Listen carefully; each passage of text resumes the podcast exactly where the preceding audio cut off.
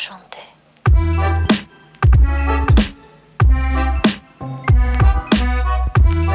Varmt välkomna ska ni vara till Tutski 5 där vi går igenom alla lag och allting intressant inför sommarens EM. Och nu har vi kommit fram till Grupp B. Ni som inte har lyssnat på Grupp A eller de andra grupperna. ja, gör det! Exakt. Exakt. I, uh, ja, I varje sånt här avsnitt, i guideformat, så går vi igenom uh, de olika lagen och vad det är man ska ha lite extra koll på.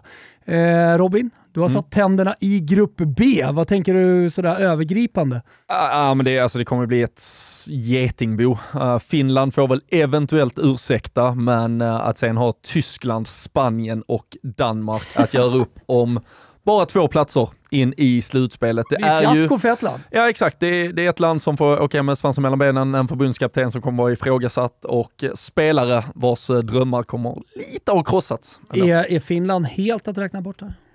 Ja, vi får se kanske. För mig är det det. Ja, alltså sett i den här gruppen är det det, 100%. procent. och sen kan jag tycka, alltså så här, det är större skräll ifall Spanien och Tyskland inte tar sig vidare mm. än om Danmark. Alltså Dan Danmark har ju lite omständigheterna att ursäkta sig med just att det är Tyskland och Spanien. Ja. Det, det, finns den lilla brasklappen i sammanhanget, men eh, det är klart att de ändå alltså, internt har en målsättning om att göra ett mästerskap där de går förbi eh, gruppspelet. Så, uh. Men jag, jag tänker på en sak här. Vi pratade i Grupp A-avsnittet om lite odds och favoriter. Eh, där finns Spanien till fyra gånger pengarna som är toppsidade.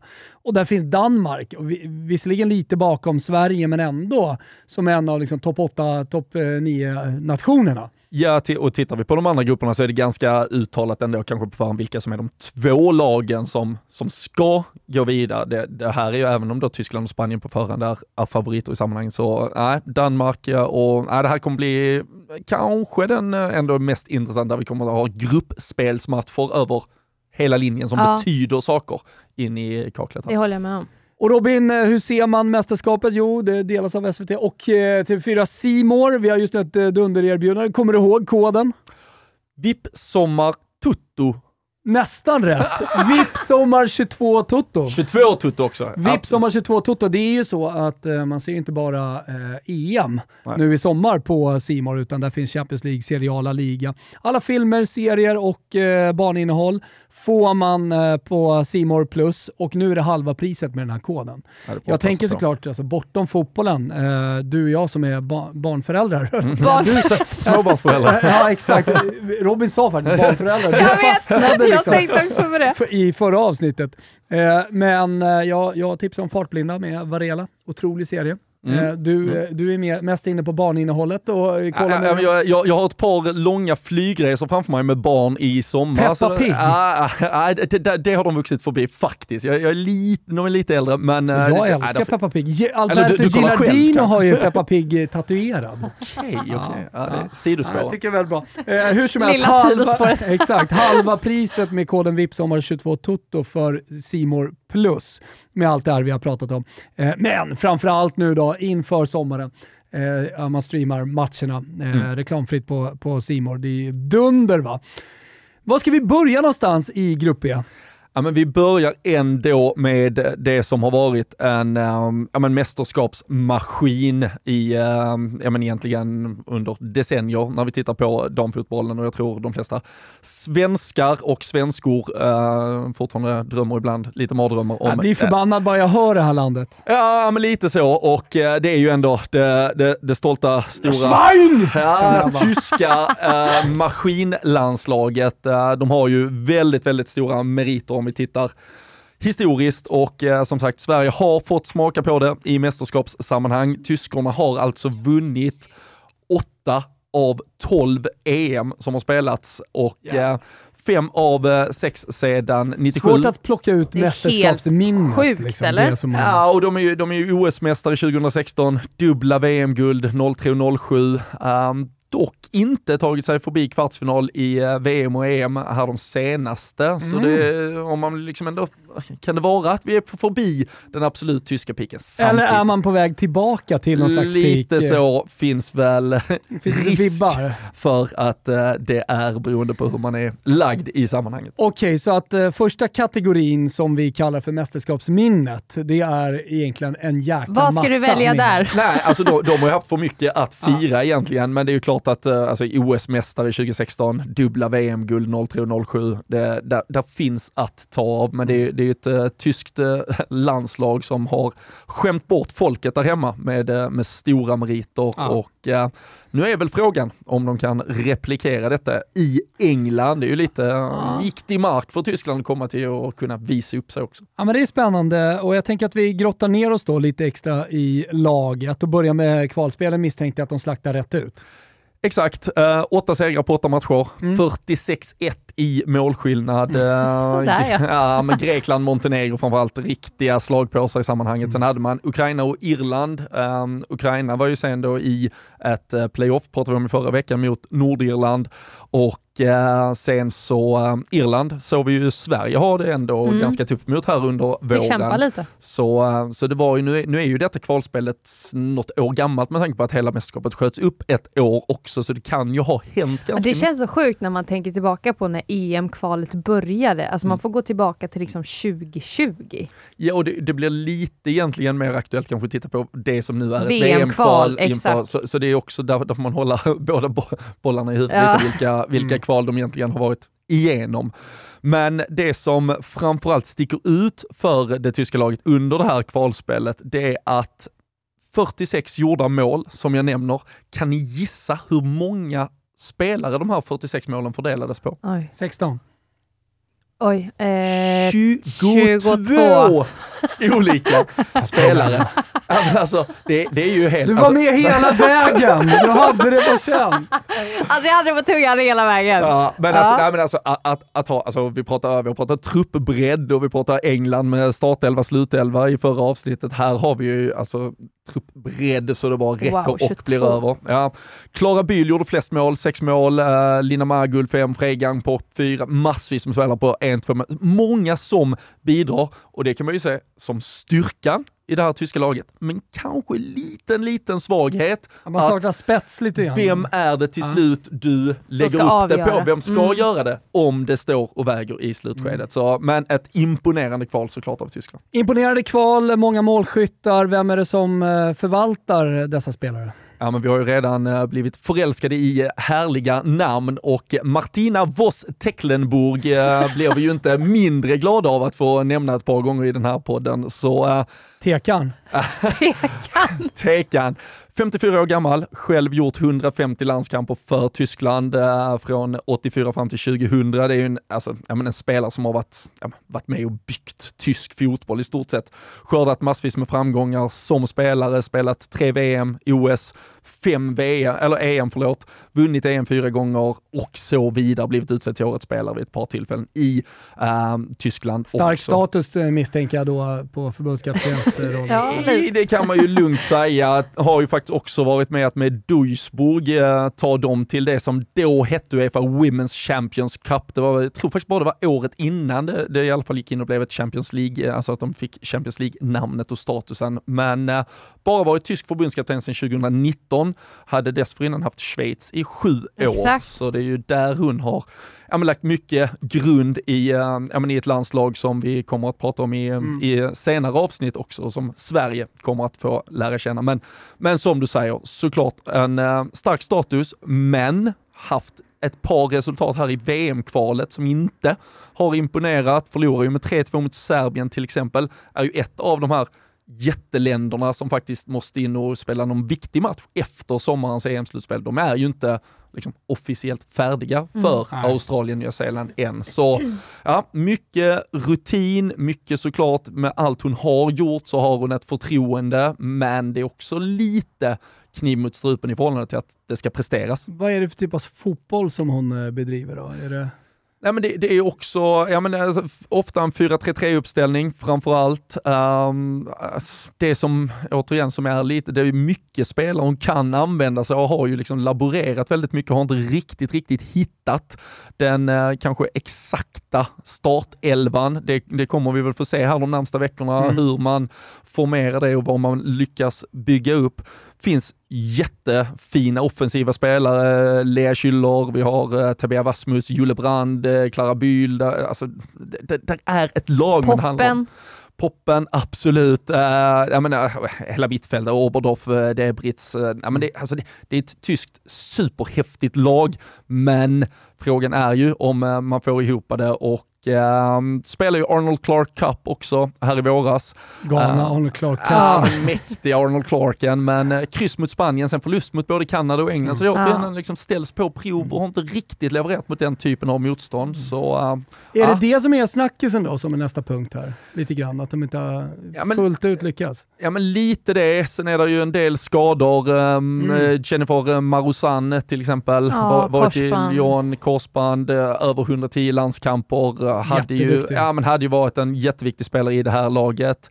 Uh, Melanie Lupoltz, också Chelsea-spelaren, som är, hon är gravid ja. och liksom har tagit, uh, och det är alltså, fan vi har pratat om utveckling och, och vart vi är på väg med damfotboll, att man känner att man har den möjligheten Verkligen. i den internationella klubblagsmiljön och, och få den stöttningen, mm. och kunna ta den pausen i livet för mm. att sen också vara varmt välkommen tillbaka utan att det på något sätt är några konstigheter. Så ja, men också ändå det här hur tysk landslagsfotboll, var är vi? Var står den?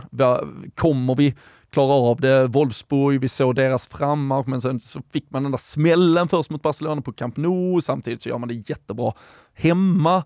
Det, det, är lite... Men jag kan ju tycka att tyska fotbollen för några år sedan, precis som vi har pratat om mästerskapstitlar också för Tysklands del, men jag tycker andra länder har ju kommit ikapp senaste Exakt. åren och det tycker jag även man ser i landslagssammanhang. Men det här är ju ett mästerskap som Tyskland eh, har ju mycket att bevisa ändå. Mm. Så det ska ju bli väldigt spännande att se hur de står sig. Ja, och, eh, och mycket kommer ju åter, alltså, som sagt, det kanske inte är någon självutnämnd eller uttalad stjärna eller byggsten, men om vi ändå tittar på vilka spelare och kanske kokar ner det till vilken spelare som i slutändan... Ja, ja spännande. vem är MVP? Ja, men jag, jag har ändå, jag, jag har ju fastnat för, för det som jag tror kan bli en uh, eh, MVP i alla fall. Och vi, vi pratar om um, Lena Oberdorf inför uh, Wolfsburgs semifinaler mot Barcelona. Uh, saknades där och man såg hur mycket hon saknades där tyckte jag. Hon är bara 20 år gammal, redan gjort 26 landskamper och hon hade ju kunnat vara stjärnskottet såklart i den här tyska truppen, men, men för mig så är hon en av Men hon känns typ för meriterad för att vara ett stjärnskott, eller förstår vad jag menar? Ja, alltså ja, alltså det, det hon är ju superung, på, men eh, har ändå varit med så länge och, och precis som du säger, alltså ja som du säger så här, axlar ju redan en stor roll både i landslag och i klubblag.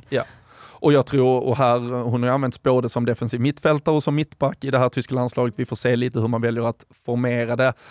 Och sen kanske annars om vi, om, om vi får bryta mallen och prata två stycken MVPs i sammanhanget så är det ju Lea Schüller uh, och hennes, uh, hennes målskytte som, som också antagligen kommer att bli väldigt viktigt. Om man nu går på henne, det är också det här återigen, alltså hon bör kunna vara en självklar uh, nummer nio-spelare i det här sammanhanget, men konkurrensen är också där och vi får se lite vad Tyskland väljer. Men är i topp av uh, skytteligan i det här VM-kvalet som pågår just nu, gjort 11 mål, 2 assist. Uh, och varit jätteviktig för Bayern München mm. under säsongen. Men uh, det finns, ja, jag, ja. Det är två spelare som jag tycker sticker ut, men jag ser, Vem väljer vi? jag ser på Petronella att hon vill slänga in fler grupp, namn så, ja, ja. i mixen. Ja, det, va, va, Nej, jag gillar ju Svenja Hutt också. Mm. Eh, i Wolfsburg som vi har pratat ganska mycket om också under eh, den här säsongen och eh, har gjort eh, många fina prestationer. Har varit jätteviktig för Wolfsburg, gjort lite mål också men eh, framförallt assist. Har ju spelat typ inne mittfält, ibland lite ytter tia, men framförallt centralt skulle jag säga. Mm. Nej, men, men eh, också en viktig spelare som tror jag också kommer vara viktig för Tyskland. Ja, och, och där är ju, återigen, att tittar man på tyska landslaget är ju egentligen det svåra. Tar du de senaste kanske 7, 8, 9 startelvorna så, så får du, det, det är som bara kasta in det i en tombola, du får ja. ut 11 nya spelare varje, varje gång. Du pratar om styrkan i många olika målskyttar men också att många spelare har en ja, men stor flexibilitet i sitt spel. Och, ja. mm. och som du säger, blir, blir du, kommer du använda som mittfältare, kommer du använda som en ytter, kommer du, var, var kommer de placera alla spelarna? Mm. Så, så det tyska, alltså att kvalitet och potential och ett utbud av spelare finns där. Här handlar det bara om att få ihop det mm. för, för tysk del. Vem är stjärnskottet?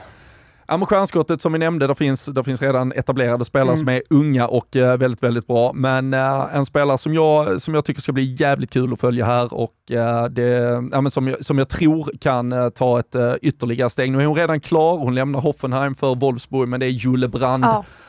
Um, har, har gjort 15 landskamper, bara 19 år gammal kommer ju som sagt kommer lämna Hoffenheim för Wolfsburg, det blev klart redan i vintras. Men eh, också där han spelar väldigt flexibel och hon kan användas. Eh, spelat egentligen på alla lagdelar i Hoffenheim under säsongen.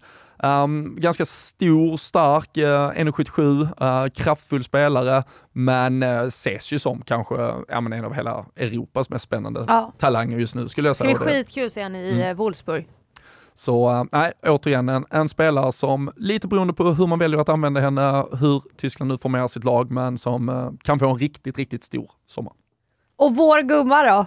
Ja men ska vi gissa vem vår gumma är? Nej men vår gumma, det är ju ändå Tabea Wasmut. Jag tänkte säga Wasmut. Ja, ja, men, Han har ju gått jättestarkt i ja, Wolfsburg. grym. Ja, och, och där får man också se, jag nämnde Julle Brand som redan gjort 15 landskamper och Wasmut faktiskt bara gjort 15 landskamper. Lite av en late bloomer, uh, är ju ändå 26 år gammal, haft en jättefin säsong i Wolfsburg. Uh, 13 mål på 21 ligamatcher, men framförallt 10 mål på 11 Champions League-matcher. Ja. Det var ju där som ja, men som hon verkligen stack ut under säsongen och... Det säger någonting inför... Ja, ja men spelare som kliver ut på den största scenen, det är där man levererar. Um, och kommer säkerligen också stundtals vara ett offer för konkurrensen här. Vi får se lite vad, vad tyskarna väljer, men där har vi också en spelare som kan komma men in alltså det, och avgöra. Det är ju en hänsynslös spelare. Hon ja, bara skiter i allt och kör sin grej liksom. Eh, jag gillar verkligen henne. För vi pratar om bombers så är ju hon verkligen en bomber och eh, har varit otroligt bra den här säsongen tycker jag, för att det ändå var hennes första säsong också i Wolfsburg. Mm. Ja, nej så, um, men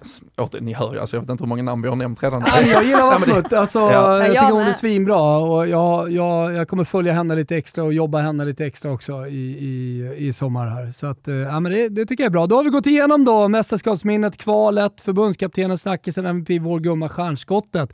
Då finns det bara en sak kvar. Di Rubel. Di Rubel, och det är att att Tyskland åker ut i kvartsfinal.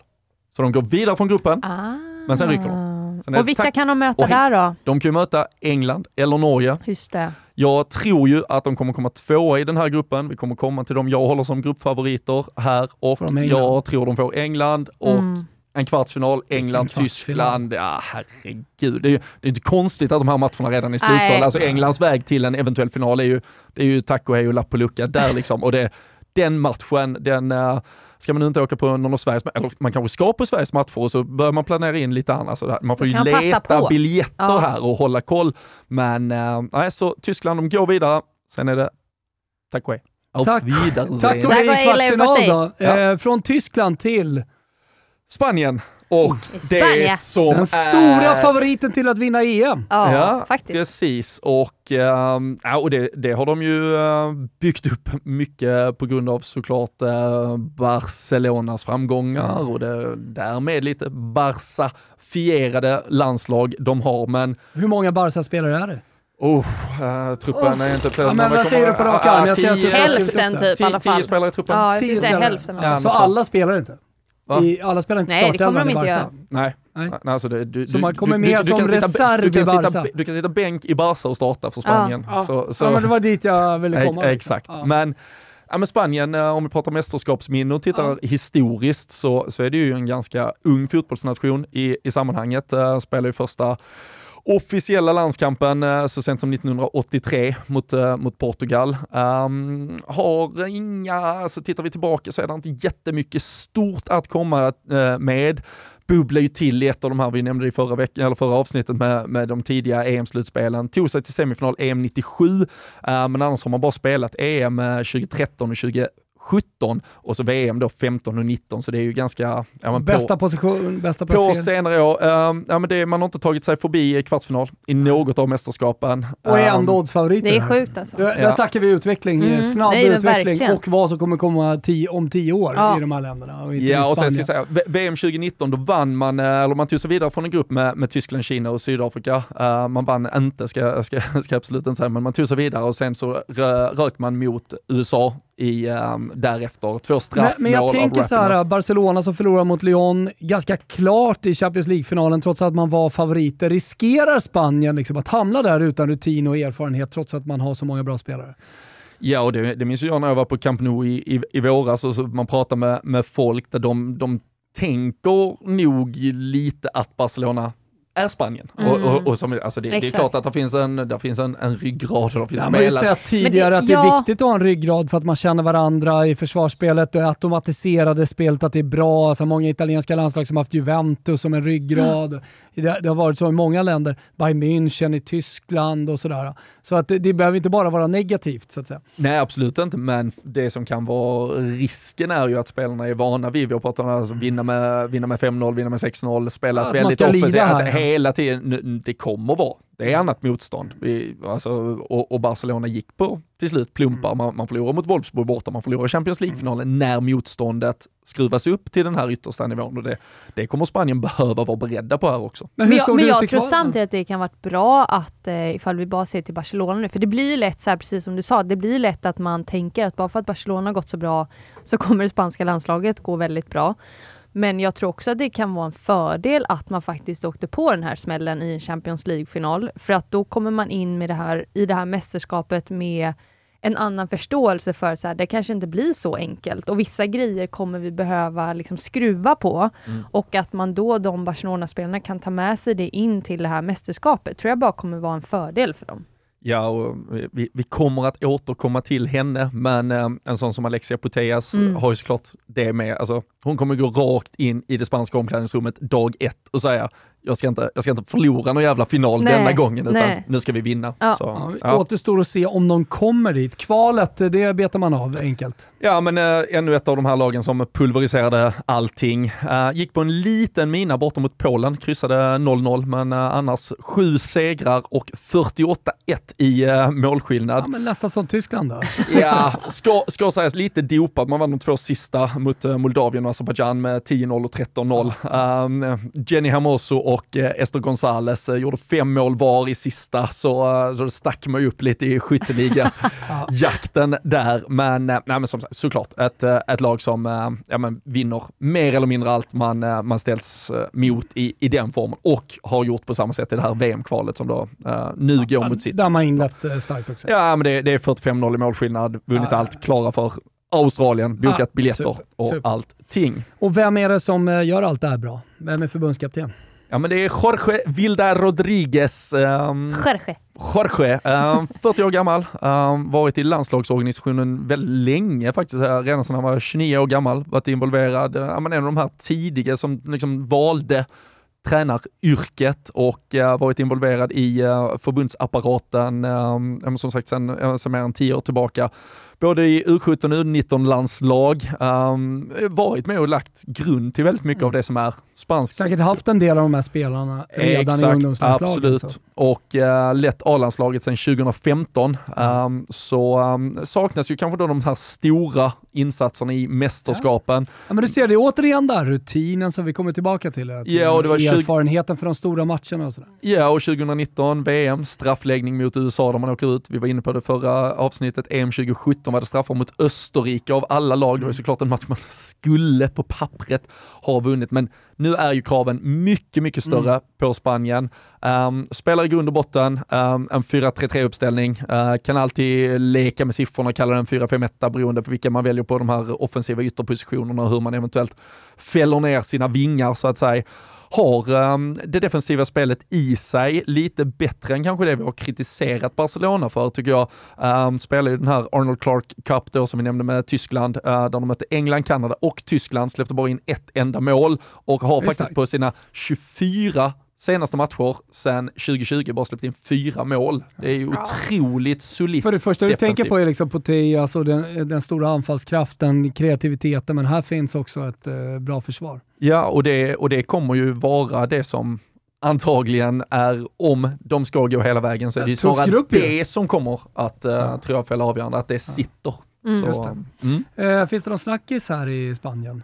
Ja, men det, det är ju såklart återigen, det, det, det, blir väldigt mycket kring Alexia Putellas, men med, med Ballon d'Or i bagaget, uh, hur det här laget såklart barsafierat och hur man nu ska ta sig hela vägen. Vi pratar oddsfavorit hos många spelbolag, eller i alla fall i den absoluta toppen. Det är de som ska vara med och göra det.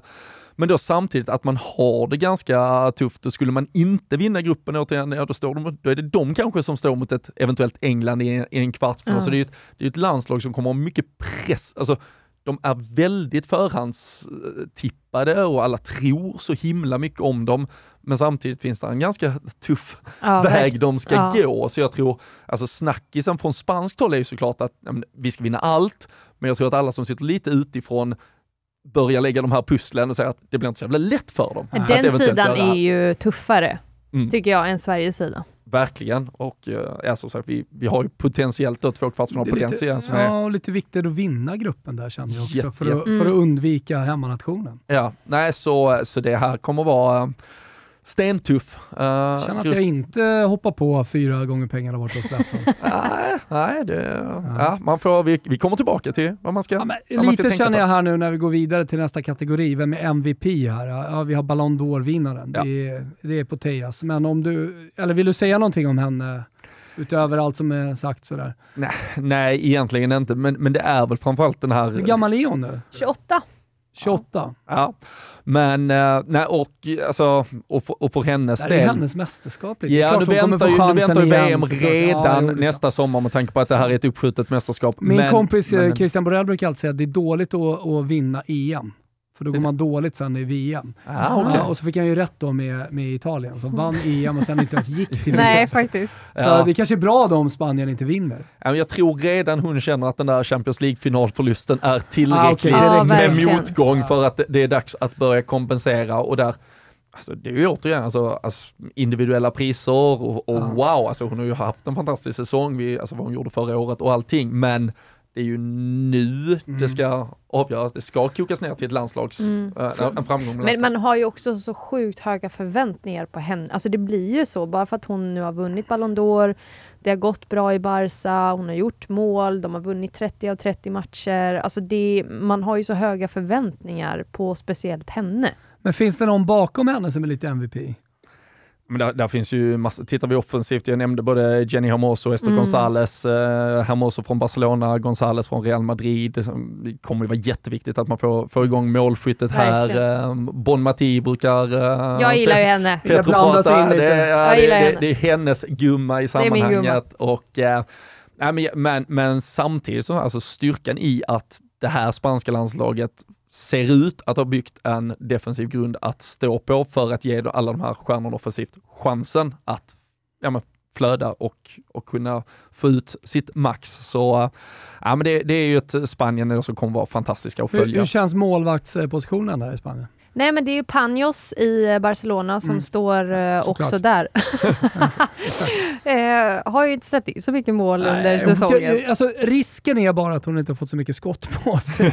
Nej men sen har hon ju också en annan eh, gumma jag gillar, Mapileon mm. i eh, Barcelona mittback som jag tycker är otroligt bra. Mm. Jag har tittat mycket på henne som spelare själv också. Ja. ja. även fast hon, hon är inte jättegammal, hon är 26 år. Men eh, tycker jag är en väldigt modern inneback och otroligt trygg med boll och eh, kan ju då mm. hitta ett fint samspel med Panjos i mål. Mm. Eh, men vem är vår riktiga gumma här då, Robin? Ja men eh, min gumma i alla fall, det är eh, Claudia Pina Uh, också från trumvirvel, Barcelona. Barcelona. Ja, men hon är grym. Ja, men, Nej men och, faktiskt, hon är riktigt bra. Ja, och hon skulle, nu, nu kommer vi komma till ett stjärnskott som när, när, vi, när vi pratar... Ja, vi ja, men, ja, men, när vi pratar just Vem är stjärnskottet? Så, Vem är vår gumma? Ja, ja, men när vi pratar just nu så är ju inte den spanska truppen officiell och här Nej. är ett stjärnskott som jag, som jag tror ligger på den absoluta gränsen. Hon är uttagen i bruttotruppen på 28 spelare när vi sitter här och det är, det är Salma Paralleo. Eh, därför också det spanska uttalet.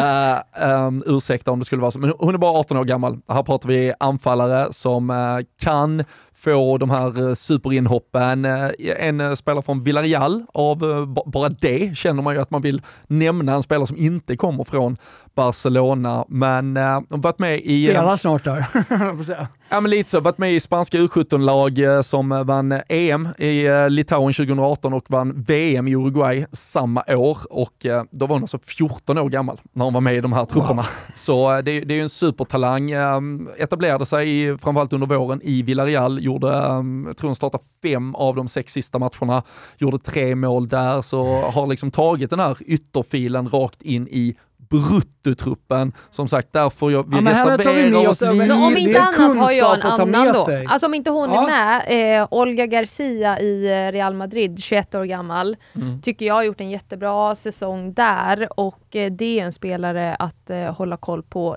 ifall nu inte din eh, gumma mm. är ifall med. inte min, ja, mitt stjärnskott, min ditt gumma. Stjärn, nej, ifall nej. ditt stjärnskott inte ja, är med. Ja, då har vi Garcia. Ja, Garcia, ytter ytter, eh, otroligt snabb, en mot en, teknisk. Eh, ja, en riktigt bra mm. spelare. Nej, men då, om vi bara, men Claudia Pina då som, eh, som, som min gumma i sammanhanget, eh, kunde ju ha varit ett stjärnskott eh, där också då, alltså mm. bara 20 år gammal, men eh, ja, man kan ju spela både på mittfältet och i anfallet. Eh, det har ju haglat in alltså fantastiska mål från henne, eh, både mot Real och Vol, och det, det älskar jag, alltså båda de här två Camp Nou-matcherna med 90 000 plus på läktarna, då gör hon alltså drömmål mot Real ja, Sen går hon in och gör drömmål mot Wolfsburg. Alltså det, det, det, där finns, hon erbjuder så otroligt mycket. Debuterade i Barcelona redan som 16-åring, eh, har varit ute på, på lån, var i Sevilla förra säsongen, men har ju nu etablerat sig i det här otroligt starka Barcelona-laget. Så blev 24 matcher, gjorde 14 mål i Barcelona den här säsongen. Bara så 20 jävla Men ska vi bara ja. sätta ner det. Ditt stjärnskott om nu inte... Om ja. inte Parajueo är med, då är det Garcia. Då är det Olga Garcia. Ja. Och vår gumma är? Är Claudia Pina. Ja men det håller jag med om. Ja, jag kan ha henne som kolla. gumma. Ja jag Underbar. har henne som ja. gumma. Underbart. Ja men då börjar man få lite koll här på Spanien. Vad tror vi då om dem? Uh, vad har vi för El Rubelo?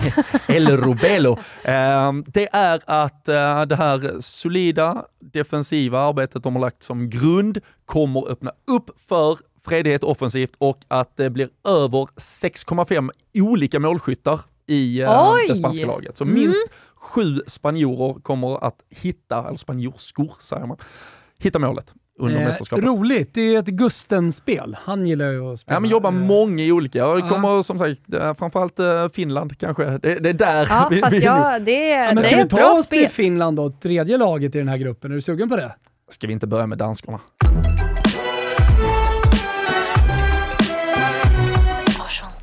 Tutski 5 är sponsrade av Circle K. Där är du inte lite ofta Robin.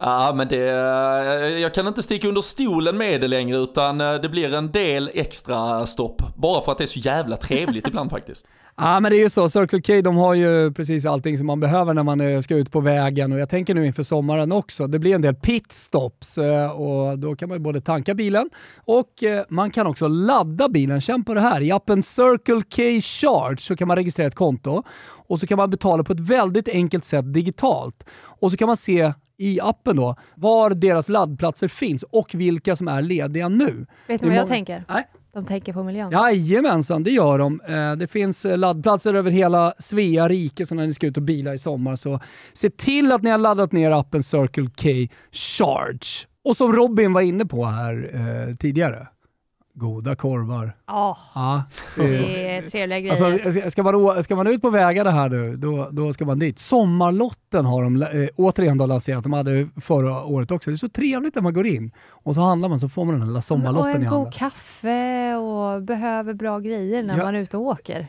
Du nämnde kaffet. Helt ärligt, riktigt grymt kaffe på uh, Circle K. Vet du vad de också oftast har? Så mm. nyheter när det kommer till choklad, kakor Jajamensan. och sådana grejer. Ja. Alltså jag älskar ju sånt. Ja. Eh, du älskar sånt, då älskar du Circle K. Vi säger stort tack för att ni är med och möjliggör Toto 5.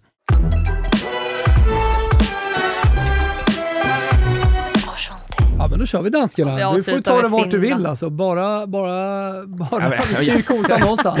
Ja, jag, jag, jag, styr den mot mina eh, breddgrader helt enkelt. Ja, jag har ju danskarna bara en bro Har Ja men det gör jag. Ja, jag det är, man, man hatar ju inte när vi ska skänka Skåne till Danmark egentligen. Nej, det nej, kan man vara lite positivt inställd till. Jag är med och gräver varje år. ja, nej, men eh, Danmark har man såklart en, eh, jag, jag har i alla fall en viss kärlek för det här eh, landslaget och där har man lite mästerskapsminnen. Ja, men det har man ju och där är det ju framförallt om vi bara tittar tillbaka till förra EM, eller förra Europamästerskapet i Nederländerna så var det ju finalspel mot uh, Holland. Nu blandar vi friskt Nederländerna och Holland, tycker jag ja, känns skönt. Jättebra. Faktiskt. Ja, vi fick ju faktiskt eh, ja, vi fick en liten uppläxning här mm. från en av våra lyssnare att mm. eh, man, man säger bara, inte Holland, man säger Nederländerna. Ja, I folkmun heter de Holland. Ja. Och, eh, nej men, eh, och det var ju såklart ett, eh, men ett mästerskap där eh, mycket handlade om eh, Pernilla Harder och Nadja Nadim, eh, som vi kommer att återkomma till. Men förutom där insatsen 2007, det är ju den, den riktigt stor också, så, så har man kanske faktiskt legat en, en bit bakom både Norge och Sverige, om vi tittar på, eh, på den skandinaviska fotbollen, men gör ju väldigt, väldigt mycket rätt som dansk fotboll generellt gör just nu. Mm. Man är redan klara för uh, Australien, Nya Zeeland, man var ju en kvalgrupp där Ryssland var involverade, nu är det ju officiellt att de inte kommer att vara med och sådär. Och äh, men, äh, har också blivit semifinal eh, äh, 2013 och 2001 i, äh, i EM-slutspel. Men 2017 såklart det som sticker ut och äh, men de går in i detta och äh, känner att de kan störa. Nu har vi pratat Tyskland och Spanien som kanske stora giganterna i gruppen, men det här är ju ett Danmark som vet vad de kan göra på den här scenen och som äh, nog är beredda att förstöra festen för övriga. Och hur tog de sig till äh, mästerskapet? Som så många andra så gjorde de ett uh, otroligt starkt EM-kval, vann 9 av 10 matcher, 48-1 i målskillnad. Uh, Italien gick uh, i stort sett lika starkt bakom. Ja, exakt, för det var fight alltså. Ja, men precis. Det blev direkt avgörande i de två sista matcherna. Det var lite också covid-påverkat så att Danmark och Italien möttes i de två sista gruppspelsmatcherna då, alltså både omgång 9 och 10. Um, danskarna vann med 3-1 uh, borta först efter två mål av Nadja Nadim och sen så kunde ju eh, Danmark då bara stänga igen på hemmaplan, 0-0 hemma mot Italien och, och ta det. Sen som det ser ut då så kunde också den bäst, det lag som inte vann där blev ju den bästa tvåan. Det var också så Italien sen bokade sin plats. Så uh, ja, det var kanske petitesser i sammanhanget, men uh, har ju ändå gjort att danskarna och där kanske de är lite sura då. De kommer före Italien, men Italien kanske på pappret har fått en lite lättare grupp, mm, så det är väl mm, kanske faktiskt. det man är lite bittra över. Och sen så om man bara tittar nu på senare tid så fick vi inte se dem så mycket i um, Algarve Cup. De lämnade ju det efter första omgången på grund av covid och skit. Så um, nej, de, i förhållande till sin ranking och sidning så det är lite tufft för dem att de har kommit in i den här gruppen. Mm. Ja, marginalerna på rätt sida så hade mm. de kunnat få det mm. lättare. Och, om man kikar på förbundskaptenen då, då misstänker jag att det är rutinerat. Ja men det är Lars Sönnergaard. Den jäveln. Den jäveln um, tog över efter den här fina EM-sommaren 2017, så han har ju lett laget sedan dess har... Haft ett par coronaår då. ja, det är ju precis, det är ju lite vakuum, inte så mycket att egentligen uh, bedöma det på. Har kontrakt över uh, VM-slutspelet nästa år också. Um, själv uh, kommer från ungdomsverksamheter inom pojkfotbollen, fakt, uh, framförallt faktiskt, och har också varit, var tidigt involverad faktiskt i RB Salzburg, alltså Red Bull-koncernen, ah. när, när de tog upp den. Och det kanske det som också har influerat lite i att man spelar ofta en 3-4-3 uppställning uppställning, uh, ganska offensivt viktat. Uh, vi har ju framförallt Real Madrids uh, Sofie Svava som gick från Wolfsburg i, mm. i vintras, ja. viktig ute på vänsterkanten. Pernilla Harder kan man ju egentligen placera lite över, brukar ju ofta få kanske till vänster i den offensiva trean, sen utgår hon, alltså vi, vi ser ju henne alltid egentligen utifrån ja, där hon känner att hon fyller mest funktion. Rotera och, mycket. Ja, och, men, äh, men ett lag som, äh, som, som, som vill spela väldigt mycket fotboll. Vi, vi ser det danska herrlandslaget har under, ja men bara de senaste åren etablerat en otroligt fin fotboll och kan med den ta sig an de absolut bästa lagen och det här är ett, ett, ett damlandslag som hoppas kunna göra väldigt mycket och replikera kanske den succén som herrarna hade förra sommaren. Så det ska ändå bli otroligt jävla spännande faktiskt att följa det här. Är det det man pratar om? Är det det som är snackisen, att dansk eh, damfotboll också är på väg framåt?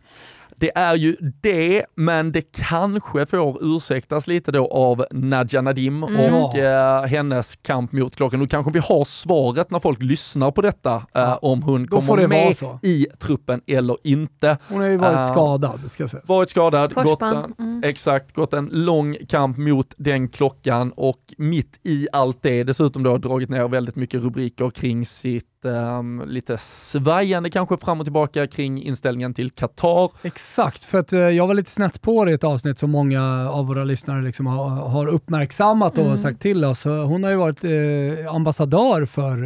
Uh, ja, och det, där kan man väl kanske, om vi, om vi i alla fall ska ge en nyans åt det, att du är snett på det kanske inte helt rätt för att hon det var ju på hur man ser ja, hon var ju ganska tidig och har lyft frågor kring mänskliga rättigheter. Mm. Hon är ju själv utbildad läkare, det är ju en, vi har pratat om en super, supermänniska i förhållande till hennes bakgrund och vad hon har gjort, men där hon då svängde, eller den delen hon ville nyansera kring Qatar, det var ju framförallt deras bistånd i förhållande till de afghanska kvinnornas rätt att spela fotboll när talibanerna tog över Afghanistan. När det Valde var... en sakfråga. Ja, nej, men det, det, var ju också, alltså det, var ju, det här var ju, vi hade ett hundratal kvinnor som var direkt egentligen hotade, för du, du får ju inte utöva en, en, en, idrott som kvinna i Afghanistan när talibanstyret tog över. Så där gick ju eh, Qatar in och hjälpte till med att evakuera och se till att sätta dem här i säkerhet. Och det var, det var ju den delen i Qatars liksom, agerande som hon ville uppmärksamma och faktiskt visa att det finns en sida. Sen är hon också den första med att säga, sen finns det andra saker ja. som är något helt annat. Det, men att det är en snackis i alla fall ja. och uh, vi får väl se exakt vad som är också. Om hon är med. Ja, och, och vilken form hon kommer väl, med i så fall. Rent sportsligt liksom är ju det uh, en snackis i sig. Uh, hennes ja. vara eller inte vara, nu vet, ju, nu vet vi ju om det när, när avsnittet kommer, men det är ändå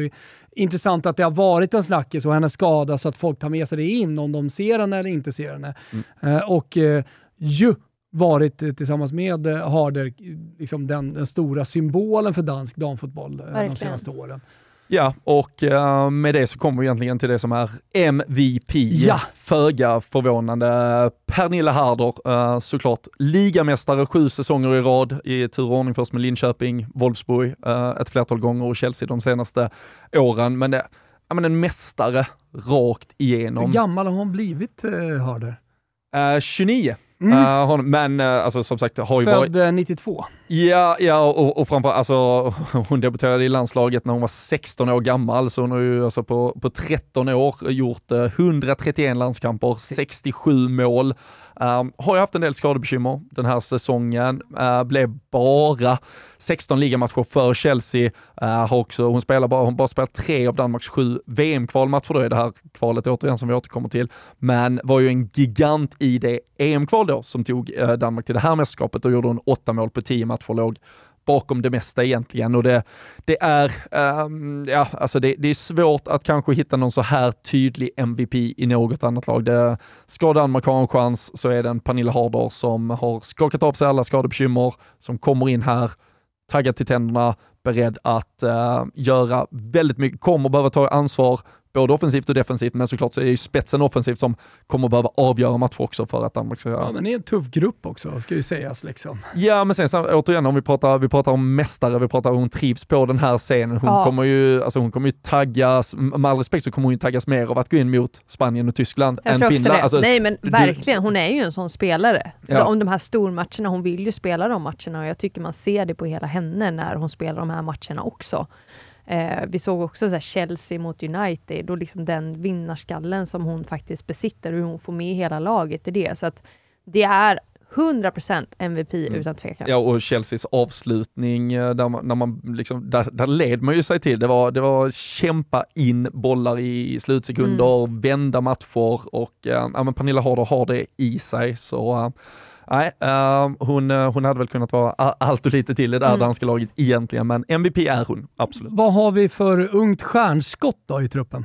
Ja, men det har vi ju då den som Kan du tänka dig vad hon kallas? Den näste Pernilla Harder. Såklart. Såklart. Hon blev väl till, ja nu får vi se vem det är i och för sig. För det var jag lite före. Ja, men det är uh, Katrine Möller Kyl. Um, Jaha, det var inte jag tänkte på. Nej, det är Spännande. min gumma i alla fall. Ja. Eller inte min gumma, men det är vårt stjärnskott, tycker jag. Återigen, kan också vara på, på gränsen kanske till den här truppen, vi får se. Men född 03, fyller 19 bara några dagar innan den eventuella premiären. Så har gjort nio landskamper, har varit etablerad i de senaste trupperna startat i eh, ett par av matcherna nu på senare tid också. Eh, kan användas egentligen från allt på centralt mittfält och framåt. Uh, men, uh, ja, men mest som en av två centrala mittfältare uh, när, sen hon fick chansen här för ett drygt år sedan. Så, och är ju en av de här produkterna som kommit fram från Nordsjällands framgångsrika satsning. De är ju bra på flicksidan och de kör ju satan. och, och ja, jag vet ju det mm. som har dotter som är 13 själv, alltså i de här inbjudningsturneringarna. vi ska möta Nordsjälland två gånger i år till exempel. Så, så det, det, det, är, något som händer där. Ja de får se upp. Visserligen, just när det gäller våra tjejer så har de inte mycket att komma med, men, eh, men eh, det, är en, det är ju en eh, akademi som verkligen fostrar fram spelare. Hon, hon är lite, lite ett körsbär på den tårtan. Mm. Man pratar men, väldigt mycket om henne. Petronella hade nej men, du, jag, nej men nu är hon 24 år gammal men det är ändå en spelare... Då var hon ju inte ens med på min lista. Här. nej och jag, jag såg det att uh, hon är ju lite för gammal men det är ändå en spelare som det har pratats ja, väldigt mycket om. Uh, Signe Brun mm. som uh, ju också vann Årets spelare i Danmark den här säsongen. Gick ju till Manchester United i vänster vänster, i eh, vinterfönstret och eh, kom från Lyon, eller är utlånad egentligen. Nu så är det klart att hon inte ska tillbaka till Lyon utan mm. hon eh, snackar som det är City och eh, Chelsea, del, ja, massa olika lag som det riktas till. PSG redan också. Exakt. Eh, så det är ju absolut, hon är inte så ung så att hon kanske är ett stjärnskott att ha liksom koll på, så det håller jag med om. Men det är ändå en spelare som det snackas mycket om. Mm. mm. Ja, men så, så är det absolut och uh, hon ska ju verkligen uh, nämnas uh, i, i sammanhang bland uh, viktiga spelare för det här danska laget. Stor, stark, nästan 1,80 liksom. Man ser henne på planen när hon liksom väller Alltså hon är enorm. Ja. Ja, nej, men så, där, där finns också offensiv power i, i henne. Men... Uh, vår, vår gumma! Ja, det är dit du vill, jag ser ju det. Du har ju någon som... alltså, Okej, okay. jag nästan bara med för att jag vill säga namnet, så det är Sanne Trölsgård. Ja, vet du vad jag tänkte alltså, säga ärligt, det, det är ju din gumma Tompa. Det är min gumma, så jag omfamnar det 100%. Vilken jävla superstar-aura! Uh, ja, men alltså, hon är ju navet på, på mittfältet, ett bultande hjärta. Det är tatueringar och det är eh, färgat hår och det är liksom men en alltså, sån men, jävla attityd ute på planen. Men alltså. alltså det här var ju så roligt också när jag såg henne i Rosengård när hon spelade för några år sedan. Hon har ju, det är något så här, hon, hon viker ju upp vänster arm och typ höger shortsben. Mm. Det är ju något hon sånt. Har grejer för Nej, men hon har grejer för sig. Och då blir jag så här, vad håller hon på Alltså vad, vad är det här liksom? Mm, sen smäller hon dig på Nej, mitten. men då visar det sig att hon, hon har ju en tvillingsyster. De ser identiska ut, alltså exakt likadana. Mm. Då har ju hon tvärtom när hon spelar. Mm. Aha, så det har varit sättet att kunna särskilja dem. Mm. Ah, du ser. Ja, Fast då, då börjar man ju istället, vem var det som hade vänster och vem hade höger? jag vet. Ja, alltså, du, du, vet ju skillnaden, men du vet ju aldrig vem som är vem. Nej, vadå? ingen aning. Nej, nej, nej, nej, nej Hon har hunnit bli 33 år. Ja, och 160 landskamper, uh, som du säger, ni nämnde Rosengård gjorde över 100 matcher där mellan 2017 och 2021. Um, är i Reading nu, uh, mm. kontrakt till 2024. Reading.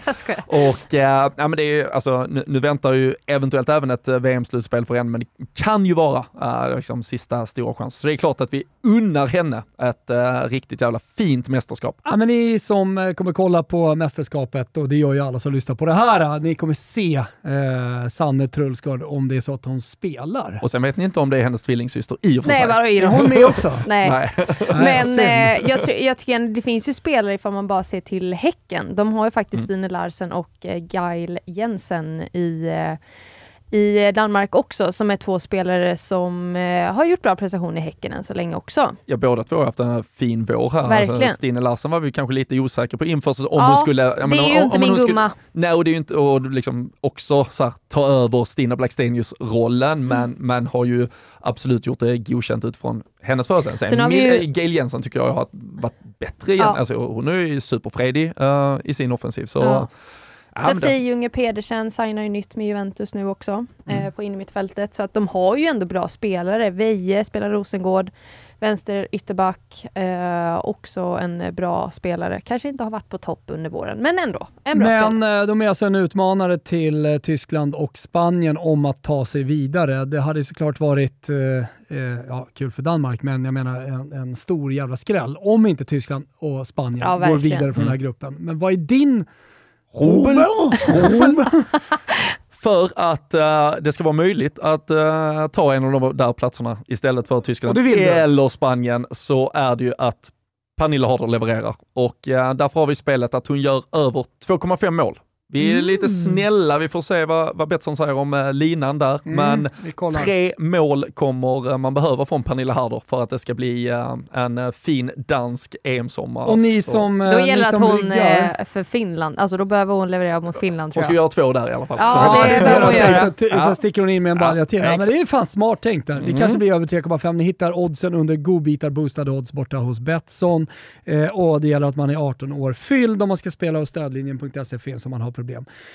Det var i Danmark. Det var det? Ah, jag känner att jag är så här, jag, jag gillar Danmark. Eh, du gillar Danmark? De är härliga. eh, men eh, fan, det blir tufft alltså. Jag tror också det. Ja, vi får se. Jag, ah. jag, jag har känsla. Jag har du känsla har för Men om det blir tufft för Danmark, hur jävla tufft blir det inte då för Finland som är med? Perkele! Ja, ja det, är bara, det är bara att låsa in sig i bastun och, och slänga nyckeln. Där har vi lite koll på kvalspelet. Hur tog de sig till eh, EM? Man gjorde ju faktiskt ett eh, imponerande EM-kval. Eh, uh, man, man, var ju lite i, i, en sån här grupp där man slapp en av giganterna. Uh, så de var ju i en grupp med Portugal och Skottland som kanske alla tre lite ändå ligger på ganska samma nivå. Men man vann sju av åtta matcher plus att man spelar ett kryss, så, så det är ju jätteimponerande det EM-kvalspelet från finskorna. Och vi har ju sett dem starka och tunga mot Sverige i det som är ett VM-kvalspel just nu. Samtidigt då så har man ju slarvat bort lite chansen här. Man, eh, men, Irland hemma, tappar man börjar Slovakien borta och nu måste man ju troligen avsluta med seger borta mot Irland och sen slå Sverige, som visserligen är eh, klara och allting, men troligtvis så får man ju räkna bort en VM. Det är som bäst en kvalplats eller en playoffplats man Just kan det. ta, ska säga. Det är ju Sverige som redan är klara från den gruppen. Så nej, det är ett finskt eh, kval till EM som imponerade stort, men det har varit lite, lite tuffare senaste ja, året. Historiskt då, Finland, har de något äh, mästerskapsminne eller ja, en, en, en äh, stor prestation någon gång?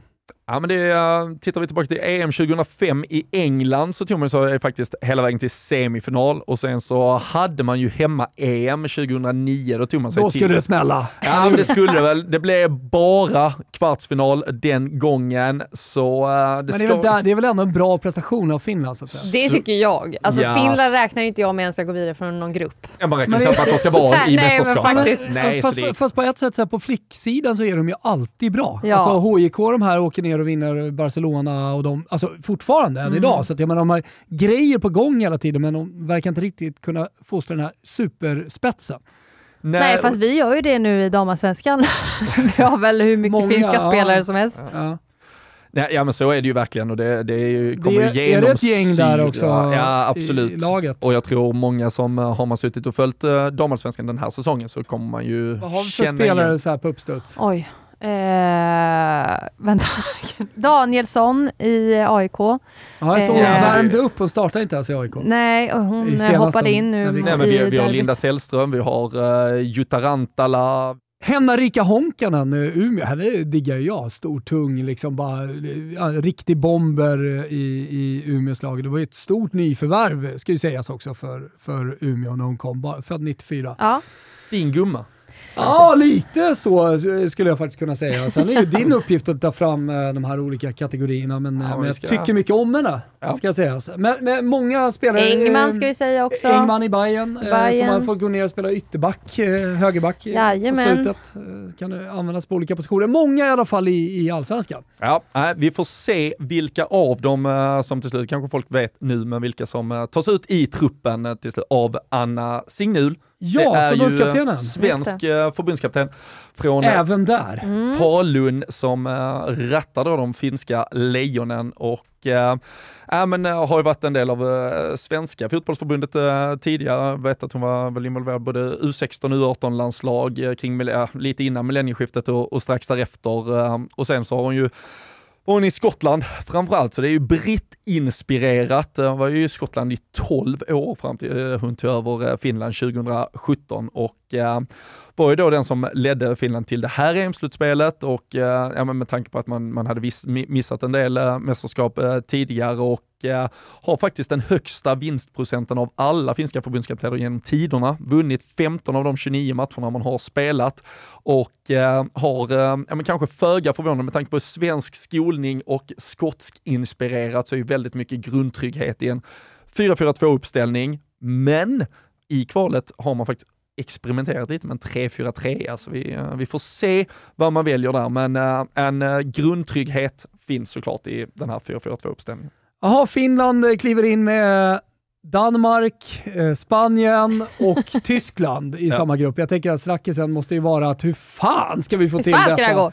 Ja, hur fan ska det här... Nej, och, och där var vi inne på lite Nordirlands eh, situation i grupp ja. A. Det, det handlar ju för Finlands del här väldigt mycket om att komma ut med heder i behåll. Uh, såklart ett, eh, ett nordiskt uh, derby mot uh, danskorna där man kanske ändå känner att den största möjligheten till poäng finns. Mm. Men, ja, men det, det är ju ett, på, på förhand så lite svårscoutat lag med, med Finland exakt vad man kommer välja att ställa upp med. En del spelare som går lite kamp mot klockan som man såklart följer där hemma med hur starkt laget kommer att vara när det väl kommer till spel har höjder i spelet. Mm. Som, ja. ja. men som vi såg mot Sverige i, eh, nu var det väl i vintras vi, vi mötte dem i kvalet till exempel. Men, de är inte, det är ingen slag på sig. Nej men alltså ifall, jag, ifall man tittar också på vissa spelare de faktiskt har, ifall vi bara pratar damallsvenskan så har man ju många spelare där. Ja, Allanen också nämnde vi inte, Öling i Rosengård. Mm.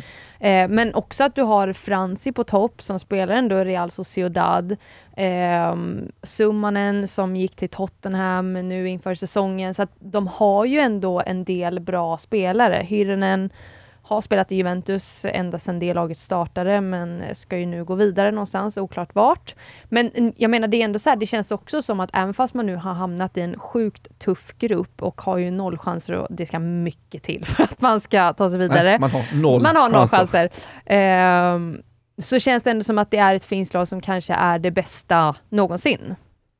Ja, ja så, så är det ju absolut och uh, som sagt med tanke på alltså det EM-kval man ändå gör, även om det då är mm. två år sedan det, det avslutades för att ta sig hit, så, så är det klart att den här generationen vill försöka kröna det. Ja, med. och göra bra prestationer, men, men att ta sig till ett EM är ja. liksom ingen självklarhet längre, utan Nej. det är tufft och, och jag menar, det ser vi på de här grupperna ja. nu när vi är snart halvvägs in i, i våran uh, guide uh, Tutski 5 här. Alltså, så det, det, är, det är bra lag rakt över. Ja, och, och Finland är också ett jävligt bra lag och det, det är inte bara att gå ut och nej, sopa vad som, dem av vad, banan. Vad som än händer så har du ju tre alltså, enorma matcher och alltså, folkfesten att bara att följa det här landslaget ja. och, och, försöka jobba in skrällen. Så det, nej, det, det ska, vi ska såklart följa Finland, men äh, kämpigt. Vem är MVP då?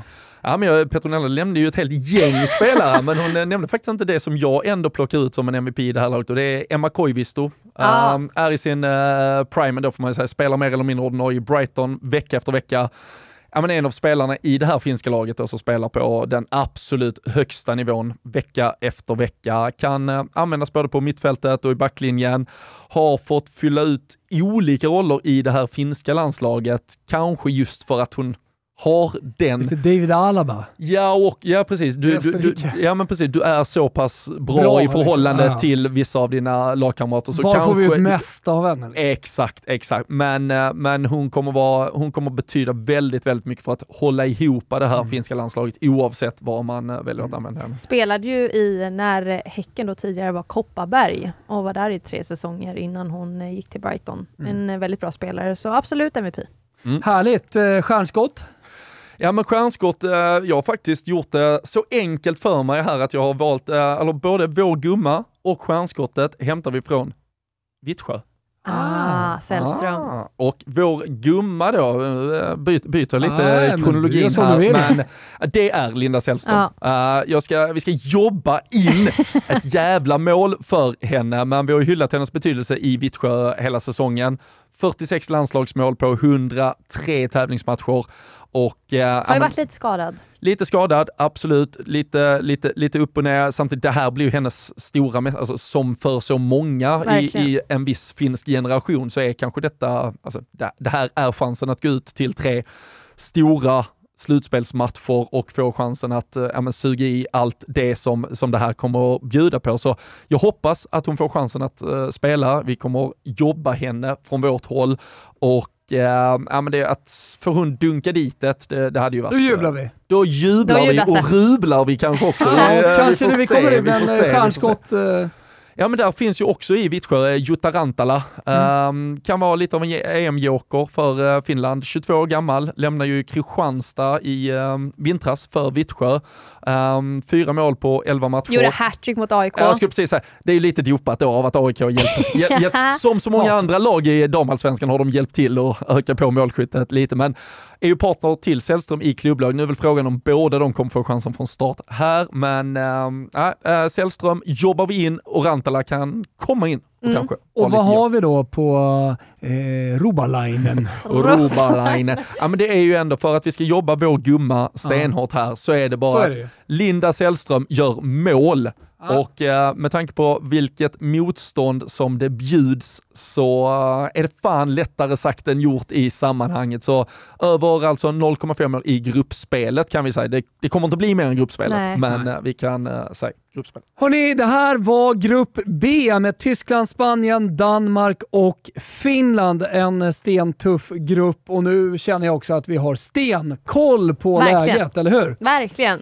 Och eh, om man vill följa detta, hur gör man då Robin? Då skaffar man Simor, eller hur? Då skaffar man Simor så ser man eh, matcherna reklamfritt och eh, det finns väl en kod också kanske, ja, så man kan få precis, lite eh, extra bra grejer va? Ja, men jag tänkte precis kolla med dig om du har koll på den koden. Vipsommar 22 Tutto. Jajamensan, Vipsommar 22 Tutto. Då får man halva priset i tre månader på Simor Plus. Och då ser man inte bara, streamar man inte bara reklamfritt då hela mästerskapet utan eh, där finns ju fotbollsrättigheter som Champions League, Serie A, Liga, men också alla filmer, serier, allt barninnehåll och så vidare och så vidare. Underbart ju. Ja, sommaren är ju räddad hör jag. Jajamensan. VIP Sommar 22 Toto alltså. Detta var Grupp B och ni har ju alla grupper och alla lag här i vår Totski 5-guide. Eh, så det är bara att ratta in. Vi hörs snart igen. Det gör vi. Ciao. Stort tack Robin, bra rattat. Ja, grymt. Ciao. Ja, sen är det din tur på Grupp C. Ja, det kör vi. Mm. Ciao. Ciao. Ciao.